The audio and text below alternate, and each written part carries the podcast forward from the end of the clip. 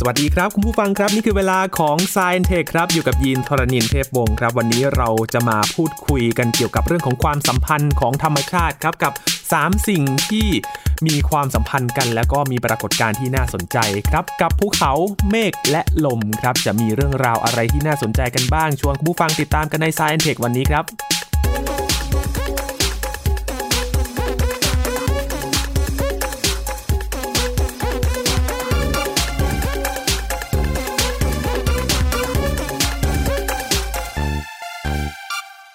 พิ่งผ่านปีใหม่กันมาบาดๆนะครับคุณผู้ฟังครับช่วงนี้ก็เป็นฤดูการท่องเที่ยว เพราะว่าอากาศนี่ดีเหลือเกินนะครับ อากาศนี่เหมือนจะหนาวกว่าปีก่อนๆด้วยนะครับ และหลายๆ คนน่าจะเลือกไปเที่ยวภูเขากัน แล้วก็ไปชมความสวยงามของธรรมชาตินะครับ ดูพระอาทิตย์ขึ้นดูธรรมชาติต่างๆ มากมายนะครับ วันนี้เราจะมาพูดถึงความสัมพันธ์ของธรรมชาติกันครับ ภูเขา เมฆและลมจะมีความสัมพันธ์และมีปรากฏการณ์อะไรที่น่าสนใจกันบ้างวันนี้คุยกับอาจารย์บัญชาธนบุญสมบัติครับ สวัสดีครับอาจารย์ครับ สวัสดีครับยีนครับสวัสดีครับท่านผู้ฟังครับปีใหม่ได้ไปเที่ยวไหนไหมครับอาจารย์อ่าครับก็ไม่เคอยได้ไปไหนอะส่วนใหญ่ครับอยู่บ้านแต่ว่าช่วงก่อนปีใหม่นี่ก็ได้ทำงานที่ต่างจังหวัดนะฮะครับไปบึงการครับครับ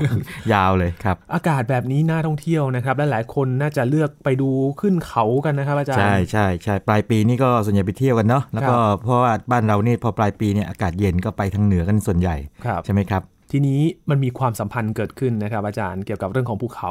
เมฆแล้วก็ลมนะครับอ่าน่าสนใจอย่างนี้ครับยีนยีนครับ พวกภูเขาหรือเนินเขาเนี่ยนะครับหรือแนวเทือกเขาก็ตามเนี่ยนะครับ แน่นอนว่าเขากั้นทิศทางลมเนาะสมมติว่าเราเราคิดถึงพื้นที่ราบๆนะครับครับเอ่ออย่างในเมืองปกติเมืองใหญ่อะไรต่างๆก็อาจจะไม่มีภูเขา นะฮะแต่ว่าถ้าเกิดว่าเป็นคิดถึงพื้นที่ป่าเขาเทียบกันเนี่ยเวลาลมพัดมาเนี่ยนะครับในที่ราบนี่ลมก็พัดผ่านไปครับแต่ถ้าเป็นภูเขาเนี่ยแน่นอนว่าลมก็จะปะทะกับภูเขาหรือเนินเขาเลยก่อน แล้วเมื่อปะทะกับเนินเขาภูเขาต่างๆเนี่ยก็จะเกิดการเบี่ยงทิศทางอืมและการเบี่ยงทิศทางนี่หากว่ามันมีเรียกว่าความชื้นเข้ามาเกี่ยวข้อง เพราะฉะนั้นเนี่ยสิ่งที่ตามมาคือปรากฏการณ์ต่างๆที่เกิดตามมาครับแล้วก็แน่นอนว่าบางทีมันก็สวยงาม บางทีมันก็เฉยๆแต่บางทีก็มันก็ส่งผลต่อชีวิตมนุษย์ได้เดี๋ยวจะเล่าให้ฟังว่าส่งผลยังไงนะครับอืมพูดถึงภูเขา มันก็เป็นเหมือนกำแพงธรรมชาติได้อ๋อนะครับใช่อาจารย์ใช่ความจริงเนี่ยถ้าเกิดว่าคิดถึงเมืองใหญ่อย่างสมมติว่ากรุงเทพหรือเมืองที่อาจจะมีตึกสูงมากหน่อยนะฮะจะว่าไปแล้วนี่ก็คือภูเขาไกลๆเหมือนกันเนาะครับก็คือลมมาปะทะพวกตึกอาคารบ้านเรือนต่างก็ส่งผลต่อเบี่ทิยศทางลมด้วยได้เหมือนกันนะฮะแต่ว่าภูเขานี่ก็เป็นเรื่องของธรรมชาติแล้วครัก็บมักจะมีขนาดใหญ่กว่า แล้วก็ในในวิชาอุตุนิยมวิทยาเนี่ยมีสาขาย่อยนะครับยีนครับเขาเรียก mountain meteorology คือ mountain นี่คือภูเขาเนอะ meteorology ก็คืออุตุนิยมวิทยา ก็คือลงศึกษาเรื่องนี้โดยโดยเฉเฉพาะพาะเลยเลย แปลว่าอะไรแปลว่าสำคัญไงครับคือเมื่อไหร่ก็ตามที่สาขาวิชาหนึ่งมันเกิดขึ้นมาเนี่ยแสดงว่าต้องมีความสำคัญบางอย่างอยู่นะครับถึงถ้าถึงว่าเรียกว่าให้เวลานะฮะครับในการศึกษาเจาะลึกลงไปนะครับยินครับพอพูดถึงลักษณะภูเขาแบบนี้แต่ละประเทศก็จะมีลักษณะภูมิประเทศที่มันแตกต่างกันไป ใช่ด้วยใช่นะครับใช่อาจารย์ในในบ้านเรานี่ก็ทางเหนือก็มากหน่อยเนาะนะคครัรับบทางใต้ก็จะเยอะนิดหนึ่ง ทางทางอีสานก็จะมีบางในบางพื้นที่ครับนะครับภาคภาคกลางนี่จะว่าไปแล้วภูเขาก็เรียกว่ามีตามป่าแต่ก็จะไม่ไม่ได้เรียกว่าอลังการเหมือนทางเหนือนี่หนึ่งนะฮะอาจจะทางตะวันตกยังมีมากหน่อย ทีนี้ลองคิดถึงนี้นะฮะสมมุติว่ามีลมเนี่ยนะครับหอบความชื้นมาจะมากหรือน้อยก็ตามนะครับปะทะภูเขาปั๊บเนี่ยนะครับสิ่งที่เกิดขึ้นคือเราคิดได้แบบนี้ครับยิน พอลมปะทะภูเขาปั๊บเนี่ยแน่นอนว่าลมมันต้องเกิดการยกตัวเนาะครักบระแสอากาศเกิดการยกตัว แล้วข้ามภูเขาไปอืมนะครับทีนี้ อาจจะแบ่งคร่าวๆอย่างนี้ครับยิน แบ่งเป็น 2 ส่วนใหญ่ๆ ส่วนแรกคือฝั่งที่ลมปะทะภูเขาครับว่าเกิดอะไรขึ้นอืมนะครับรวมเอายอดเขาไปด้วยนะครับกับอีกแบบหนึ่งนะครับอีกฝั่งหนึ่งก็คือฝั่งที่หลังเขาไปแล้วนะเขาแบ่งกันจริงๆนะครับเรียกฝั่งปลายลมนะครับอืมอ่าเรียกฝั่งปะทะภูเขาหรือฝั่งต้นลมก็ได้นะครับกับฝั่งปลายลมพอแบ่งแบบนี้ปั๊บเนี่ยเราเห็นภาพที่ชัดเจนเลยนะครับอืม ทีนี้มันก็จะส่งผลต่อปรากฏการณ์ธรรมชาติที่เกิดขึ้นด้วยใช่ไหมครับอาจารย์ใช่ใช่ยีนลองคิดอย่างนี้นะฮะ สมมุติว่ามีเนินเขาย่อมๆหรือแนวเทือกเขาอยู่นะฮะ แล้วก็ลมหอบความชื้นมาครับ พอปะทะกับเนินเขาปั๊บอากาศก็ถูกบังคับให้ขึ้นตามเนินไปอืมนะครับทีนี้ความชื้นในอากาศนี่นะครับเขาก็ถูกบังคับให้ยกตัวขึ้นไปด้วยนะครับอืมถ้าเกิดความชื้นนั้นเนี่ยนะครับยกตัวขึ้นสูง ใครที่ภูเขาบ่อยๆหรือว่าสังเกตนะฮะแน่นอนว่ายิ่งยิ่งสูงยิ่งหนาวครับอากาศยิ่งเย็นลงใช่ไหมครับครับ หรือถ้าเกิดว่าจะพูดแบบภาษาอุตุจริงๆก็คือว่าความกดอากาศเนี่ยนะครับมันลดลงอืมนะครับมันต่ำลง สิ่งที่เกิดขึ้นก็คืออากาศขยายตัว เพราะฉะนั้นเนี่ยไอ้น้ำในอากาศเนี่ยจะเกิดการควบแน่นครับถ้าแบบกรณีง่ายสุดเนี่ยเราจะเห็นหมอก ที่มันคลอเคลียร์อยู่ตามพวกเชิงเขาอยู่อ๋ออ่าเรียกหมอกลาดเนินเขานะครับยีนยีนเรียนที่เชียงใหม่ใช่ไหมครับนะครับผมดอยสุเทพนี่ก็จะเห็นบ่อยเลยเป็นประจำเลยครันะบแล้วสวยงามบางทีก็บังมิดเลยก็มีเหมือนกันนะบางทีก็เกาะอยู่ยอดเขานะครับครับอันนั้นเรียกหมอกลาดเนินเขา แต่ทีนี้ถ้าเกิดว่าตัวเมฆหรือหมอกนี่นะครับจริงๆคือเรื่องเดียวกันนะครับถ้าสัมผัสกับพื้นนี่เรียกหมอกนะ แต่ถ้าเกิดไม่สัมผัสปั๊บเนี่ยนะฮะมันเกาะอยู่แถวๆตรงบริเวณด้านฝั่งที่ลมปะทะภูเขา แล้วก็เลยไปตรงยอดเขานิดหนึ่งเนี่ยนะฮะ ตรงนี้ก็จะมีชื่อเรียกพิเศษนะครับยินครับภาษาอังกฤษก็เรียก foehn นะครับ foehn foehn cloud นะครับก็คือ foehn wall cloud ก็ได้ หรือว่าเมฆผนัง foehn จุดน่าสนใจของเรื่องนี้อยู่นี่ครับยิน คือเดิมทีเนี่ยกระแสลมเนี่ยนะครับมีไอ้น้ำด้วยนะครับไอ้น้ำนี่ตามองไม่เห็นอยู่สภาพแก๊สครับพอไอน้ำเนี่ยมันแยกตัวออกไปนะครับเกิดเป็นหยดน้ำคือคือเป็นเมฆหรือหมอกก็ตามเนี่ยนะครับแน่นอนอากาศก็จะแห้ง ทีนี้อากาศที่แห้งขึ้นนะฮะต้องเรียกว่าอย่างนี้มีไอน้ำเหลือน้อยเนี่ยพอมันข้ามภูเขาไปเนี่ยนะครับ สิ่งที่เกิดขึ้นคือพอมันแห้งแล้วนะครับพอข้ามภูเขาไปเนี่ยนะครับมันสูญเสียความชื้นไปเนี่ยมันไหลลงหลังเขาเนี่ยครับมันจะอุ่นขึ้นเพราะว่าพอไหลลงไปเนี่ยนะครับถูกโลกดูดเนี่ยความกดอากาศสูงขึ้น อากาศถูกอัดก็ร้อนขึ้น สิ่งที่เกิดขึ้นคือลมที่พัดข้ามภูเขาไปนี่นะครับ ตรงนี้เนี่ยจะเป็นลมพิเศษมากๆเลยเรียกลมเฟิร์นเนี่ยเป็นลมที่แห้งเนื่องจากว่าไม่เคยมีไอ้น้ำแล้วเพราะครับสูญเสียไอ้น้ำไปกลายเป็นเมฆไปแล้วเมฆหมอกไปแล้วนะครับ แล้วก็อุ่นขึ้นด้วย ทีนี้พูดแค่นี้เนี่ย พวกเราซึ่งอาจจะไม่คุ้นเคยกับลมนี้นะครับ ก็อาจจะไม่เห็นแปลกอะไรเลยอืมฟังก็เฉยๆยีนครับ ที่อเมริกาลมนี้ลม foehn เนี่ยนะครับถ้ามันอยู่แถวรัฐเซาท์ดาโกตาซึ่งจะมีพวกอินเดียนแดงอยู่เยอะนะเผ่าครับชินุกเนี่ยนะครับเรียกลมชินุกเนี่ยมันเคยทำสถิติแบบนี้ครับยีนลมที่ข้ามภูเขามานะครับ เดิมทีตอนตอนแรกเนี่ยหอบความชื้นมาครับแต่พอข้ามไปปั๊บเนี่ยนะครับมันทำให้อุณหภูมิเนี่ยนะครับเปลี่ยนจากติดลบ 20 องศาเซลเซียสซึ่งก็หนาวเย็นจัดมากนะครับ ไปเป็น 7 องศาเซลเซียส ทีนี้โอ้ฟังฟังฟังเผินๆเนี่ยนะครับ มันก็เย็นทั้งคู่เลยเนาะครับลบ20ก็หนาวมากครับโอ้ติดลบเลย7องศาก็หนาวโอ้โหหนาวมากๆ แต่มันต่างกันมากเลยแต่นะแต่จุดต่างคืออย่างนี้27องศาเซลเซียส ภายในเวลา2นาที ลองจินตนาการแบบนี้นะครับ เรายืนอยู่ที่หนึ่งบริเวณด้านหลังเขาครับเดิมทีเคยมีอุณหภูมิค่าหนึ่ง ภายใน2นาทีเท่านั้นเนี่ยนะครับ อุณหภูมิสูงขึ้นไป27องศา โอ้ย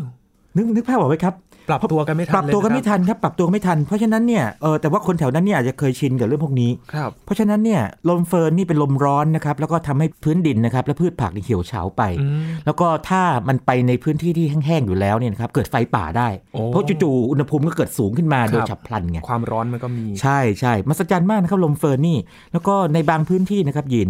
อย่างเนี้ยผมผมไปค้นตัวอย่างมาฮะอย่างทางแถบรอยต่อระหว่างแคนาดากับอเมริกานี่นะครับครับซึ่งมีเมืองเมืองหนึ่งก็อยู่ในแคนาดาเนาะอีกเมืองหนึงอยู่ที่อเมริกานะครับสองเมืองนี้เนี่ยอยู่ห่างกันแค่ประมาณ 77 กิโลเมตร ซึ่งก็เรียกว่าก็ไม่ใกล้แต่ก็ไม่ไกลมากนะครับ77 กิโลนี่ก็สักประมาณสักกรุงเทพไปสักชลบุรีอะไรประมาณนี้นะฮะหรือประมาณนี้นะฮะแต่อุณหภูมินี่นะครับต่างกันประมาณ 30 องศาได้โอ้เพราะว่าว่าไอ้ลมเฟิร์นเนี่ยนึกออกไหมนึกออกไหมฮะคือต่างกันขนาดนั้นทีนี้มันต่างกันนี้เกิดอะไรขึ้น บริเวณที่เย็นกับบริเวณที่อุ่นมากๆเนี่ยครับบางทีมันขยับไงอื มมันมันยันไปยันกันมาไงแปลว่าอะไรรู้ไหมแปลว่าอมวลอากาศเย็นกับลมเฟิร์นยันไปยันมาเนี่ยอากาศก็จะแปรปรวนมากเลย อย่างเช่นนะครับ สมมติว่าเราอยู่ในพื้นที่บริเวณนี้นะตอนเช้าเนี่ยยังอุ่นๆอยู่เลยนะครับพอตกบ่ายนี่เย็นยะเยือกเลย เพราะว่าอุณหภูมิลดลงไปประมาณ 20 องศาไงครับเซลเซียสหรือเกือบเกือบ30 องศา แล้วพอกลับมาตอนเย็นมาอุ่นอีกอืม ยินครับจินตนาการถึงคนที่อาศัยอยู่แถวนั้นนะนี่มันยิ่งยิ่งกว่าเมืองไทยนะเมืองเมืองไทยนี่เราเราว่าบางทีหน้าหนาวเนี่ยเย็นเย็นๆตอนเช้าแล้วก็มาแดดเปรี้ยงๆตอนกลางวันเนี่ยอันนี้ก็ยังพอแต่บบแต่ว่านี้นะแต่ว่ามันก็ไม่ได้ต่างถึงขนาด 30 องศาหรือครับ20 องศาขนาดนั้นอืมอาจจะประมาณสัก 15 องศาเลยอาจครัจะบเป็นไปได้อะไรอย่างนี้นะครับเพราะฉะนั้นเนี่ยอันนี้นี่ในแง่กายภาพที่ชัดเจนมากครับผู้คนนี่ก็ต้องปรับตัวกันเยอะมากโอ้โหแล้วก็มันมีหลักฐานบ่งชี้ทางจิตวิทยาบางอย่างด้วยนะครับว่า ในช่วงที่มันเกิดปรากฏการณ์พวกนี้เนี่ยนะครับ ลมเฟิร์นเนี่ยนะครับอาจจะมีผลต่อสภาพจิตใจคนด้วย ตั้งแต่ไมเกรนจนถึงเป็นโรคจิตมอะไรอย่างนี้เป็นต้นเพราะว่าคนแบบนั่นไง เกิดอาการสภพอากาศมันปั่นป่วนใช่ มันปั่นป่วนไงปรับตัวญี่ปุ่นกัไม่ใช่ทันใช่มีศึกษา แล้วก็พบว่าอัตราการฆ่าตัวตายนะครับอัตราการเกิดอุบัติเหตุเนี่ยเพิ่มสูงกว่าปกติสักสิบเปอร์เซ็นต์อืมนะครับอันนี้หลักฐานก็บ่งชี้ทางนั้น ซึ่งเดี๋ยวถ้าเกิดมีข้อมูลเพิ่มเติมจะมาชี้ครับเห็นที่หลัง จะเห็นว่าเรื่องเราเริ่มต้นด้วยเรื่องที่มันดูง่าย ๆ แบบว่าครับดูธรรมดามากเนอะภูเขาเมฆลม แต่แต่ว่า มีพลังมากเลยะมันมีครับพลังขนาดนี้อ่าเพราะฉะนั้นเนี่ยจะจะเห็นว่าบางเรื่องนี้ถ้าเราศึกษาไปลึกเพียงพอนี่ครับเราจะพบความสัมพันธ์ระหว่างธรรมชาติอืมมนุษย์ แล้วก็สังคมอะไรต่างๆด้วยครับ เข้าใจถึงการศึกษาในด้านนี้โดยเฉพาะเลยนะใช่อาจารย์เพราะนี่ไงอันนี้นี่แค่ตัวอย่างเดียวนะครับยีนนี่นี่เราเพิ่งแค่พูดตัวอย่างเดียวนะครับ แล้วลมเฟิร์นนี่เอ่อเวลาเกิดการกันโชกกระโชกนะครับกระโชกลมกัสเนี่ยนะครับลมกระโชกเนี่ยความเร็วสูงถึง 220 กิโลเมตรต่อชั่วโมง คือมันวูบวูบวูบมา แล้วคิดดู 220 นี่มันมันเหมือนกับเป็นพายุเฮอริเคนอะไรพวกนั้นแล้วอะครับทำนองนั้นนะครับอืมนี่ก็จะเห็นว่าภูเขาเนี่ยนะครับ เมื่อเรียกว่ามีป ฏิกิริยาหรืออันตรกิริยากับลมกระแสลมต่างๆ มีความชื้นต่างๆนี่นะครับ สามารถเกิดปรากฏการณ์ต่างๆ มากมาย และปรากฏการณ์เหล่านี้อ่าโอเค ถ้าเรามองแบบไกลๆก็สวยงามดีครับมีเมฆคลอเคลียร์อืมอยู่ที่ภูเขา แต่ถ้าเรามองให้ลึกลงไปนะครับ ลมร้อนที่ผ่านภูเขาไปเนี่ยนะครับทำให้เรียกว่าพืชผลตายครับหรือว่าทำให้คนเนี่ยเกิดอาการเพี้ยนๆไปได้ด้วยเหมือนกันโอ้นะครับ อันนี้คือมีความชื้นสูงแล้วก็มีพลังมีเสถียรภาพด้วย ใช่ใช่ใช่ แล้วก็พื้นพื้นที่ด้านหลังของภูเขาเนี่ยนะครับ เนื่องจากว่าอากาศมันแห้งเนาะครับนะครับดังนั้นเนี่ยบางทีเขาจะเรียกว่าพื้นที่อับฝนอืมอับฝนนะครับ rain shadow ภาษาอังกฤษครับ rain shadow ก็คือไม่มีฝน ใช่ เรียกฝนแห้แห้งแล้งมากเลย คือถ้าไปดูแผนที่ สมมติว่าเราดู Google Map นะครับครับ ดูจากแบบใช้ดาวเทียมถ่ายนะฮะ ฝั่งที่ลมปะทะภูเขาเนี่ยนะครับ ก็ต้นไม้เขียวครึ้มเลย แต่อีกฝั่งหนึ่งนะครับ อีกฝั่งหนึ่งเนี่ยข้ามภูเขามาเนี่ยแห้งแล้งเหมือนทะเลทรายเลยโอ้ นะครับแล้วความจริงสภาพแบบนี้เนี่ยเคยฟังนักอุตุนิยมวิทยาไทยบางท่านนะบอกว่าในประเทศไทยก็เกือบเกือบจะคล้ายแบบนี้ก็มีเหมือนกันครับคือภูเขาเนี่ยมันไปกั้นลมเอาไว้ แล้วกั้นความชื้นไว้ไงพูดง่ายๆคืออย่างนั้นในทางประเทศพม่านี่ก็มีแถบตอนกลาง นะครับโอ้จริงแสดงว่าภูเขานี่ก็มีอิทธิพลเหมือนกัมีมากครับให้แมีมากฝนตกส่งด้วยอิทธิพลเยอะแยะมากเลยนะคครัรับบแล้วนี่เราคงเห็นว่าทำไมเขาถึงศึกษากันโดยตรงนะครับครับ อันนี้แค่ตัวอย่างแรกนี่นะตัวอย่างแรกเท่านั้นครับยีนแต่ตัวอย่างอื่นเดี๋ยวคงต้องไปเร็วนิดหนึ่งครับนะตัวอย่างแรกอย่างอื่นคนจริงสามารถลงละเอียดได้แบบนี้ แต่ครับว่าจะขอฉายภาพใหญ่ให้เห็นนะครับครับ เมื่อสักครู่อาจารย์บอกว่ามีความชื้นสูง แล้วก็มีพลัง มีความชื้นสูงพอสมควรพอสมควรแต่นะคว่ารับมีแบบไม่มีเสถียรภาพด้วยใช่ไหมครับอาจารย์ใช่ใช่คือถ้าอากาศไม่มีเสถียรภาพคืออย่างนี้ฮะคำว่าเสถียรภาพเนี่ยนะครับเป็นเป็นคำวิชาการเนาะครับยินเวลาพูดว่าอากาศมีเสถียรภาพก่อนนะฮะครับแปลว่า มันไม่ลอยมันไม่ยกตัวขึ้นไปสูงอืมเอางี้อย่างหมอกเนี่ยนะครับเวลาพูดว่าหมอกปั๊บเนี่ยหมอกมันจะคล้ายๆมันคลอเคลียร์อยู่ติดครับผิวพื้นใช่ไหมแต่ถ้าเวลาพูดถึงเมฆก้อนอ่าเราจะรู้เลยว่าเมฆก้อนเนี่ยมันจะปุ่มตะปุ่มตะป่ำด้านบนครับคล้ายๆกับลำดอกอืมนะฮะเอ่อในกรณีของเมฆก้อนที่มันตะปุ่มตะป่ำเนี่ยนะครับมันอาจจะโตขึ้นไปในแนวดิ่ง อย่างนี้เรียกว่าไม่มีเสถียรภาพครับอฉันไม่ชอบอยู่เฉยๆฉันอยากจะโตละมองนั้น ในกรณีแบบที่อากาศชื้นแล้วก็ ไม่มีเสถียรภาพนี่นะครับครับ บางทีเนี่ยเมฆมันก่อตัวสูงในแนวดิ่งของภูเขาแบบสูงปรี๊ดขึ้นไปเลยอืมนะครับคือชนภูเขาปั๊บเนี่ยแทนที่จะแบบข้ามภูเขาไปนะครับหมายถึงว่าเมฆมาเกาะยอดภูเขาเนี่ยมันสูงปรี๊ดขึ้นไปแบบนั้ครันบอันนี้ก็เกิดขึ้นได้เหมือนกันนะครับทีนี้ครับ มีอีกอันหนึ่งที่ยินอยากจะไปเห็นแต่ไม่มีโอกาสได้เห็นครับอายีจารย์เล่าให้ฟังนิดนึงแล้วกัน ช่วงก่อนปีใหม่ไปไปไหนมา เพิ่งไป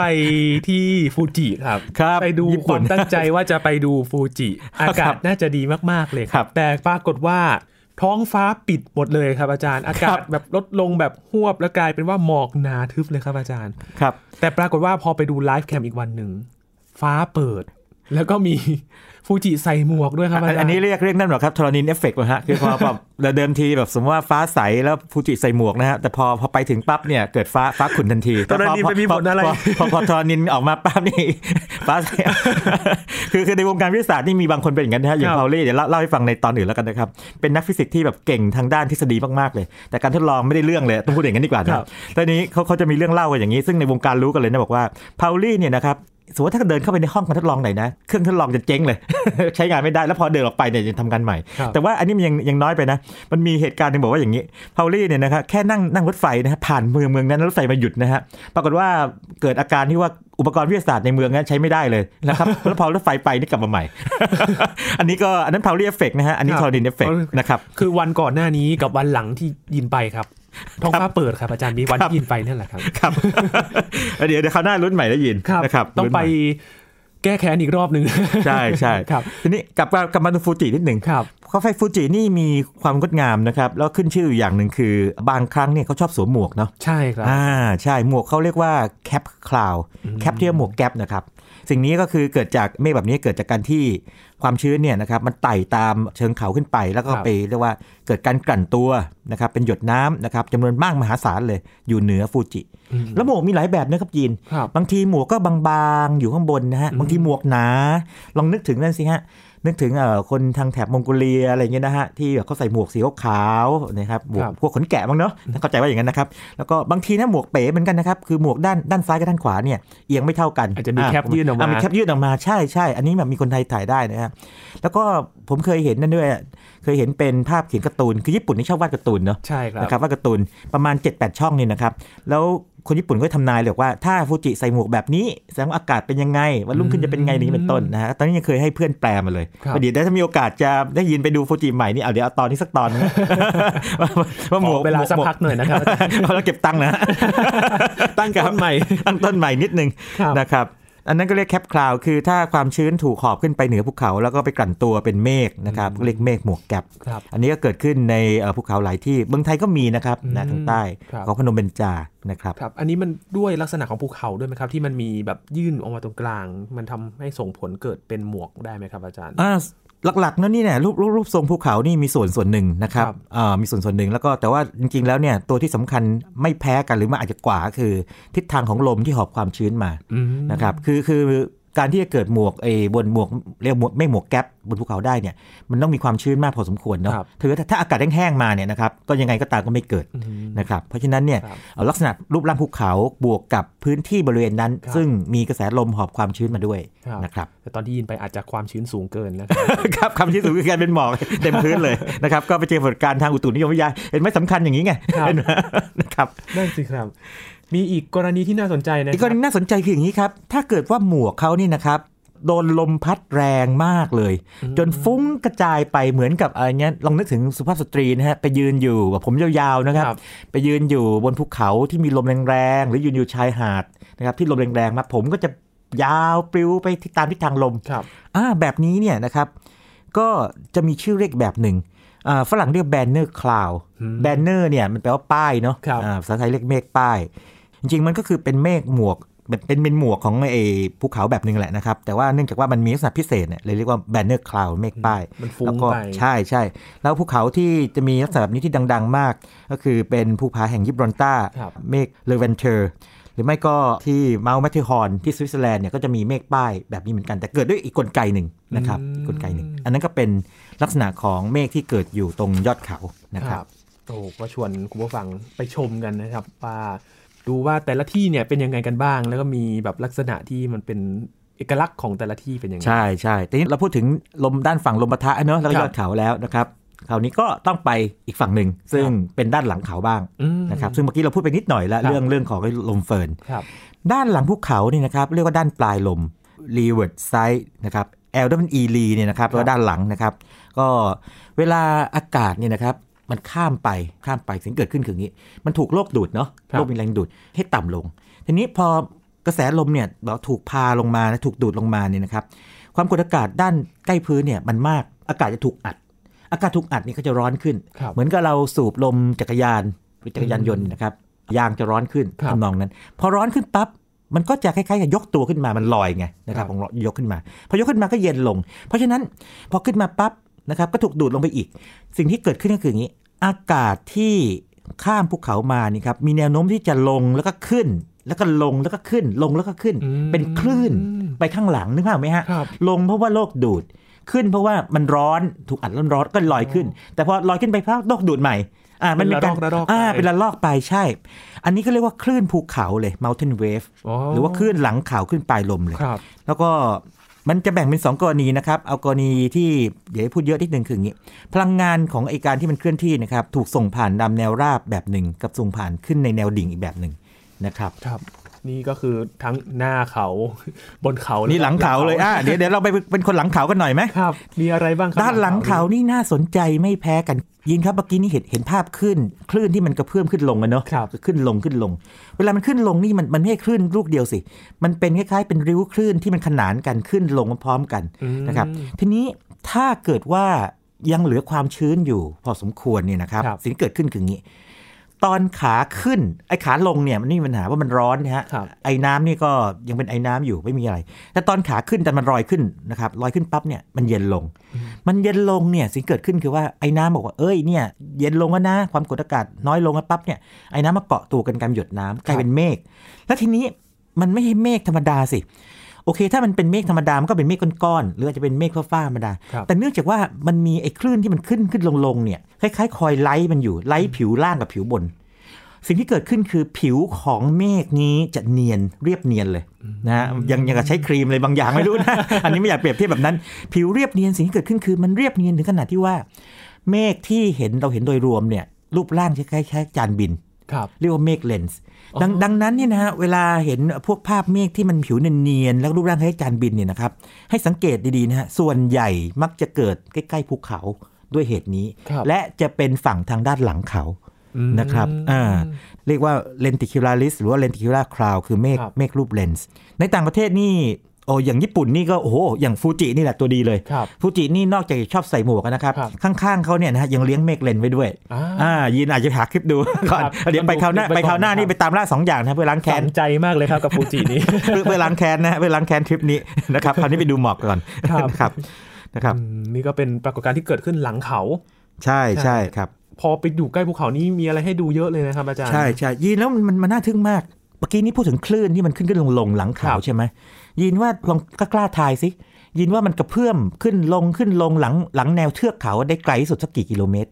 หน่วยเป็นกิโลแล้วกันเนาะหน่วยเป็นกิโลอ่าๆสมมติว่าภูเขาลูกหนึ่งอาจจะสูงประมาณสักสามสี่กิโลเมตรครับนะครับหรือสี่ห้ากิโลเมตรนะฮะแน่นอนว่าคงไม่ถึงกับฮิมาลัยซึ่ง 10 กิโลเมตรโดยประมาณครับเนี้ยแล้วก็แนวเทือกเขาอาจจะยาวสักหน่อยเองแต่ว่าคลื่นที่มันกระเพื่อมขึ้นลงเนี่ยมันกระเพื่อมได้ไกลสักแค่ไหนยินว่า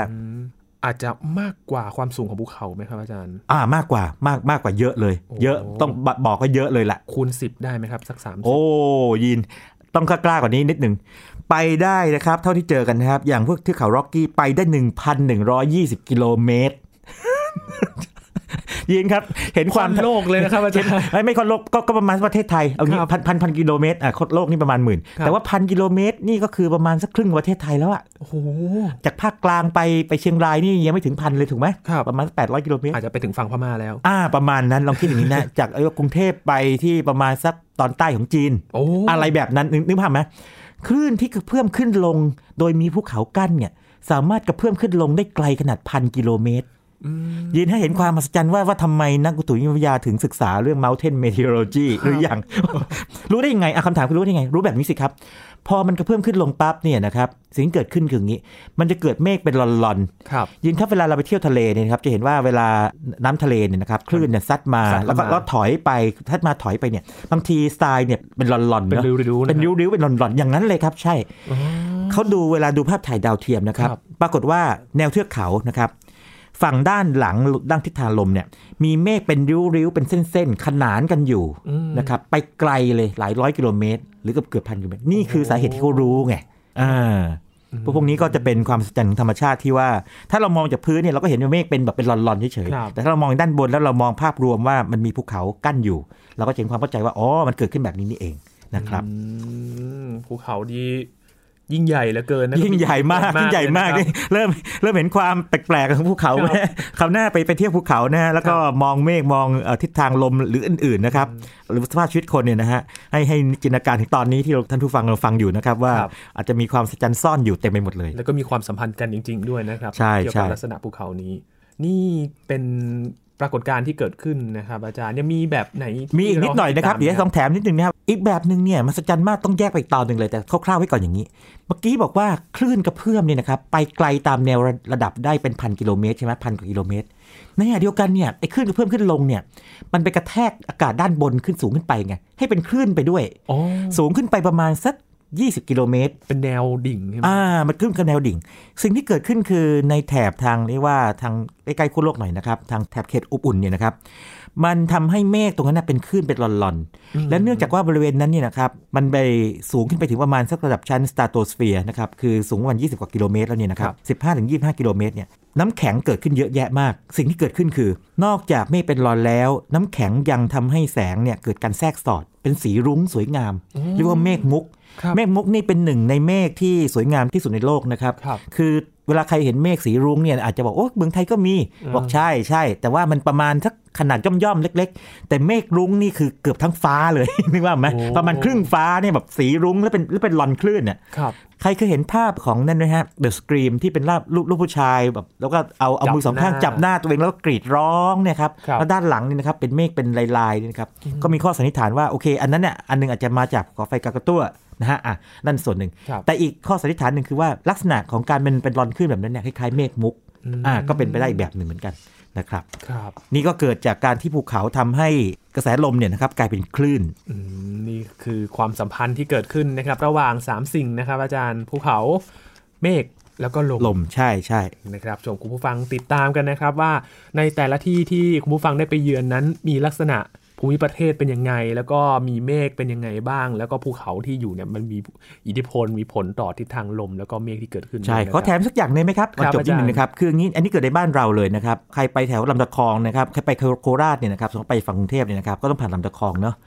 ภูเขาแถบนั้นเนี่ยตอนแรกผมผมก็คิดว่าอืมเขาคงไม่มีอะไรหรอกก็มีกังหันลมมีอะไรธรรมดานะครับปรากฏว่าเมื่อประมาณสักไม่ไม่ถึง 2 ปีก่อนเนี่ยครับมีคนไทยที่ผมรู้จักนะถ่ายภาพภาพภาพหนึ่งได้ ยืนจินตนาการถึงแบบนี้นะครับนึกถึงปอบเปี๊ยะเนาะครับรูปร่างสกระบอกใช่ไหมนะครับทำให้ปอบเปี๊ยะมันใหญ่ยาวขึ้นนะยาวขึ้นประมาณสักอาจจะสักหลายกิโลหน่อยสัก4ี่ห้ากิโลนะแล้วก็หนาหนาประมาณสักสองสามร้อยเมตรประมาณนี้นะอะโดยประมาณอย่างนี้นะครับแล้วเปลี่ยนไอ้ปอบเปี๊ยะเป็นเมฆครับ เอาไว้ใกล้ๆภูเขา แล้วทีนี้สิ่งที่เกิดขึ้นคือไอ้เจ้าปอบเปี๊ยะเมฆเนี่ยเมฆเมฆปอบเปี๊ยะเนี่ยนะครับมันไม่อยู่เฉยๆมันหมุนตัวตามแนวตามแนวนอน คือตามแกนยาวมันด้วย แล้วก็ไม่ไปไหนนะ หมุนอยู่อย่างนั้นแหละนะครับครับ เมฆแบบนี้เรียกว่าเมฆ rotor rotor cloud อืมก็เกิดจากการที่ลมเนี่ยนะครับข้ามภูเขาไปครับแล้วพอข้ามไปปั๊บเนี่ยเกิดการปั่นป่วนแล้วม้วนม้วนตัวกลมๆเหมือนห่อแป้งไปหอบไปหอบแป้งใช่ใช่ไปห่อเมฆคราวนี้ใช่ใช่ยินเปรียบเทียบไปดี เหมือนเปลี่ยนแป้งเป็นเมฆแล้วก็ครับห่อ จากนะฮะจากแป้งก้อนๆเนี่ยครับห่อให้กลายเป็นม้วนยาวๆนะครับทำปอบเรีเปี๊ยะยักษ์บนท้องฟ้านะครับใช่ใช่อาจารย์แล้วก็ปรากฏว่าถ่ายภาพได้ไม่พอนะถ่ายเป็นคลิปเอาไว้ได้ด้วยมโอ้อันนี้อันนี้ก็มันมากเลยนะครับ มันมากเลยเดี๋ยวยังไงจะส่งลิงก์มาแล้วก็มาแปะไว้ในไทย PBS Radio แล้วกันครับเรียกเมฆโรเตอร์ เป็นโอ้ความมหัศจรรย์ธรรมชาติซึ่งในเมืองไทยก็มีนะครับอ่านี่แหละครับ เป็นปรากฏการณ์ที่ไม่ต้องไปไหนไกลนะครับอยู่ใช่บ้าใช่นเรานี่ก็เห็นได้ใช่เลยครับนะครับครับ นี่คือเรื่องราวของภูเขาเมฆแล้วก็ลมนะครับครับเกี่ยวกับความสัมพันธ์ที่เกิดขึ้นและชวนผู้ฟังติดตามกันบนท้องฟ้านะครับ ขอบคุณอาจารย์บัญชามากๆเลยนะครับ ยินดีมากเลยครับ นี่คือ Science Tech วันนี้ครับ คุณผู้ฟังติดตามรายการกันได้ที่ thaipbsradio.com นะครับ ช่วงนี้ยีนทรณินเทพวงศ์พร้อมกับอาจารย์บัญชาธนบุญสมบัติลาคุณผู้ฟังไปก่อนนะครับ สวัสดีครับ